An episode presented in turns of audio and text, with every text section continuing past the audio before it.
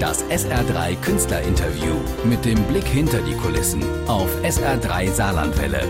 Immer wenn Stars bei uns zu Gast sind. Heute Abend im Studio 1 auf dem Hallberg ein exklusives Hörerkonzert, bei dem es die Tickets nur zu gewinnen gibt. Und heute Abend ist Purple Schulz auf der Bühne mit einem neuen Album, der Sing des Lebens. Und vor oder während oder neben dem Soundcheck ist er hier im Studio. Hallo. Gerade, gerade reingeschnallt. Hallo, zusammen. Ja. Äh, My Way, äh, bei dir auch schon, äh, beim letzten Interview hattest du 40. Bühnenjubiläum. Jetzt sind wir schon auf Richtung 45. Ja. Da ist My Way eine positive Bilanz. Und My Way passt auch super zum neuen Album, weil da habe ich wirklich auch gedacht, äh, I did it my way. Ja. Genau. Der Sing des Lebens, ein Album, das auch wieder, ja, Purple Schulz, die große Bandbreite. Mal melancholisch, dann auch wieder gut gelaunt, so wie das Leben halt. Ja, vor allen Dingen äh, inhaltlich, weil äh, auf dem Album sind unglaublich viele, viele Themen drauf in unglaublich vielfältigen musikalischen Gewändern. Äh, und äh, ja, es ist total abwechslungsreich und es ist keine Sekunde langweilig. Und, und es ist auch keine Füllnummer drauf. Also mhm. du hast oft Alben, wo du, wo du irgendwo zwei, drei, vier Songs hast, äh, ja, die müssen nicht unbedingt sein, die wandern auch nie ins Live-Programm.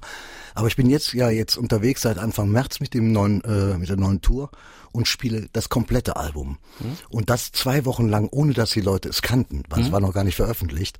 Und die Reaktionen waren einfach phänomenal. Wenn du deine Karriere siehst, wie viele Alben waren so, wo du sagst, in der Rückschau alle Titel gut und keine Füllnummern?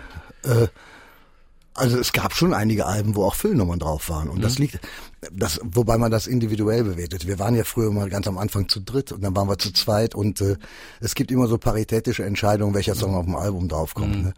Und was für den einen dann eine Füllnummer ist, ist für den anderen natürlich ein Highlight. Aber ja. und äh, im Publikum ist noch mal anders. Ne? Ja, da ja, hat sicher. man was super geprobt. Das ist die super Nummer. Bisschen Applaus und eine andere, wo man sagt, naja, da geht die Luzi ab. Ne? Naja, also es ist wirklich, im Moment ist es, die Atmosphäre bei den Konzerten ist großartig, weil es ja nicht nur, es ist keine Aneinanderreihung von Songs, sondern es passiert ja was mit den Leuten. Also, weil die, die Geschichten, die gehen ja wirklich sehr in die Tiefe und sehr ans Herz und, und die lösen ja auch was aus. Die setzen Dinge in Gang und das ist das, was so einen Spaß macht. Mhm. Album kam raus zum 60. Geburtstag. Eine besondere Marke für dich? Ja, der 60. Geburtstag, wann war? Moment, der war letztes Jahr, stimmt, ja. ja. Aber das Album kam ja jetzt erst raus. Aber es ist so in der Entstehungsphase, ist, hat man das im Hinterkopf oder ist wurscht? Äh, nee, also der 60. Geburtstag, der war für mich äh, eigentlich klasse, weil es war für mich schon ein Fest. Ich bin mit meiner Frau nach Prag gefahren und wir haben die vier, fünf Tage da richtig genossen. Wir wollten auch für uns sein, weil es ist natürlich auch ein Datum, wo man schon eine Menge reflektiert. Was hat, was hat man erreicht bis jetzt und, und was, was möchte man noch und äh, wie haben sich die Dinge geändert in deinem Leben? Das fragst du dich ja auch. Mhm. Also mit meinem 60. Geburtstag hatte mehr mein Buch äh, Sehnsucht bleibt zu tun, das ich äh, ein Jahr zuvor veröffentlicht hatte. Äh, wo ich mich gefragt habe, was haben eigentlich diese 60 Jahre Deutschland mit mir gemacht und wie haben sich meine Sehnsüchte seit damals, als ich diesen Song schrieb, verändert. Ja, aber irgendwie hat man ja auch das Gefühl, äh, man ist noch der der mit Flausen im Kopf, der Junge geblieben und sind nur die Zahlen, die mehr werden, oder? Hast äh, du dich auch? Ja, also äh, es ist, ich bin nicht der geblieben, der ich damals war, weil es ist völlig klar, ich habe drei Kinder, ich habe vier Enkel mittlerweile. Meine älteste Enkelin ist 19 jetzt und äh, die mhm. holt mich mit dem Auto ab am Bahnhof und ja. äh, da hat sich natürlich eine ganze Menge getan. Ne? Mhm. Wir hören mal ein Lied jetzt aus dem aktuellen Album, Das ist nicht fair. Ja, und das hat mit Alter zu tun, das kann ja. man laut sagen. Purple Schulz, das ist nicht fair, aus dem Sing des Lebens. Ja. Äh, fettes Brett, also ja. da ist man froh, dass man Multi-Instrumentalist ist und alles einspielen kann. ja, ja. Nix Computer, ja, ja. nix gefutschelt, doch, wie man Doch, Computer sagt. natürlich schon. Wir produzieren natürlich heute mit den Möglichkeiten, Klar, die wir aber heute die Instrumente haben. sind echt gespielt. Äh, ja, ja. Das ist gut. Wie ist das Musikmachen heutzutage? Es gibt keine ZDF-Hitparade mehr. Leute downloaden mehr, als dass sie CDs kaufen. Es gibt, vor allen, es gibt vor allen Dingen leider überhaupt keine Live-Formate für Konzerte im Fernsehen mehr. Das ist schade. Das war in den 80ern grandios. Also da mhm. konnte man wirklich in, in, in ganz vielen Sendern spielen und auch wirklich zeigen, was man drauf hat. Mhm. Äh, das ist heute leider nicht mehr der Fall. Das ist schade, ja. Aber wenn du unterwegs bist, heute Abend auch jetzt äh, auf der Echt Live-Bühne, das ist äh, der Kontakt zum Publikum ist immer noch da und die Leute wollen auch. Der Kontakt zum Publikum Sachen. ist für mich das Allerwichtigste. Also ich muss mein Publikum sehen, fühlen, erleben und hören. Äh, und darum bin ich seit vier Jahren nur noch im Duo-Paket unterwegs. Also ich habe meinen mein Gitarrist Markus Winstrow ist dabei, der auch wunderschön Violine spielt und Banjo.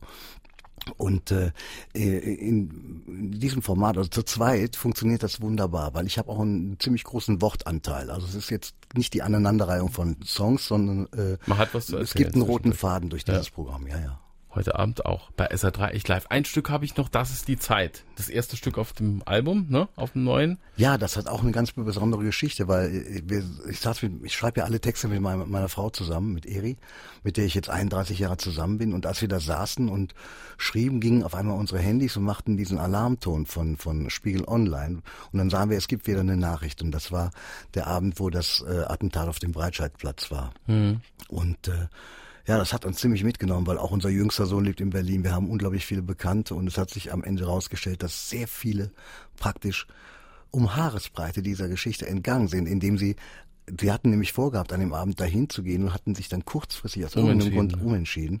Und äh, das macht einem ganz schön zu denken. Und so entstand der Song halt, ja. Das ist die Zeit. Purple Schulz. Danke für den Kurzbesuch im Studio. Ja, ich will gleich, gleich aber noch was sagen. Ja. Ja. Ich bleib nur eine Sekunde länger. Ja, da hat der Chef Toningenieur den Purple dann doch wieder zum äh, Soundcheck ins Studio 1 geholt. Heute Abend echt live. Soll aber noch sagen, er ist für alle, die keine Karten gekriegt haben für heute Abend am 19. August wieder im Saarland in der Weihermühle in Schmelz. SR3. Das SR3 Künstlerinterview mit dem Blick hinter die Kulissen auf SR3 Saarlandwelle.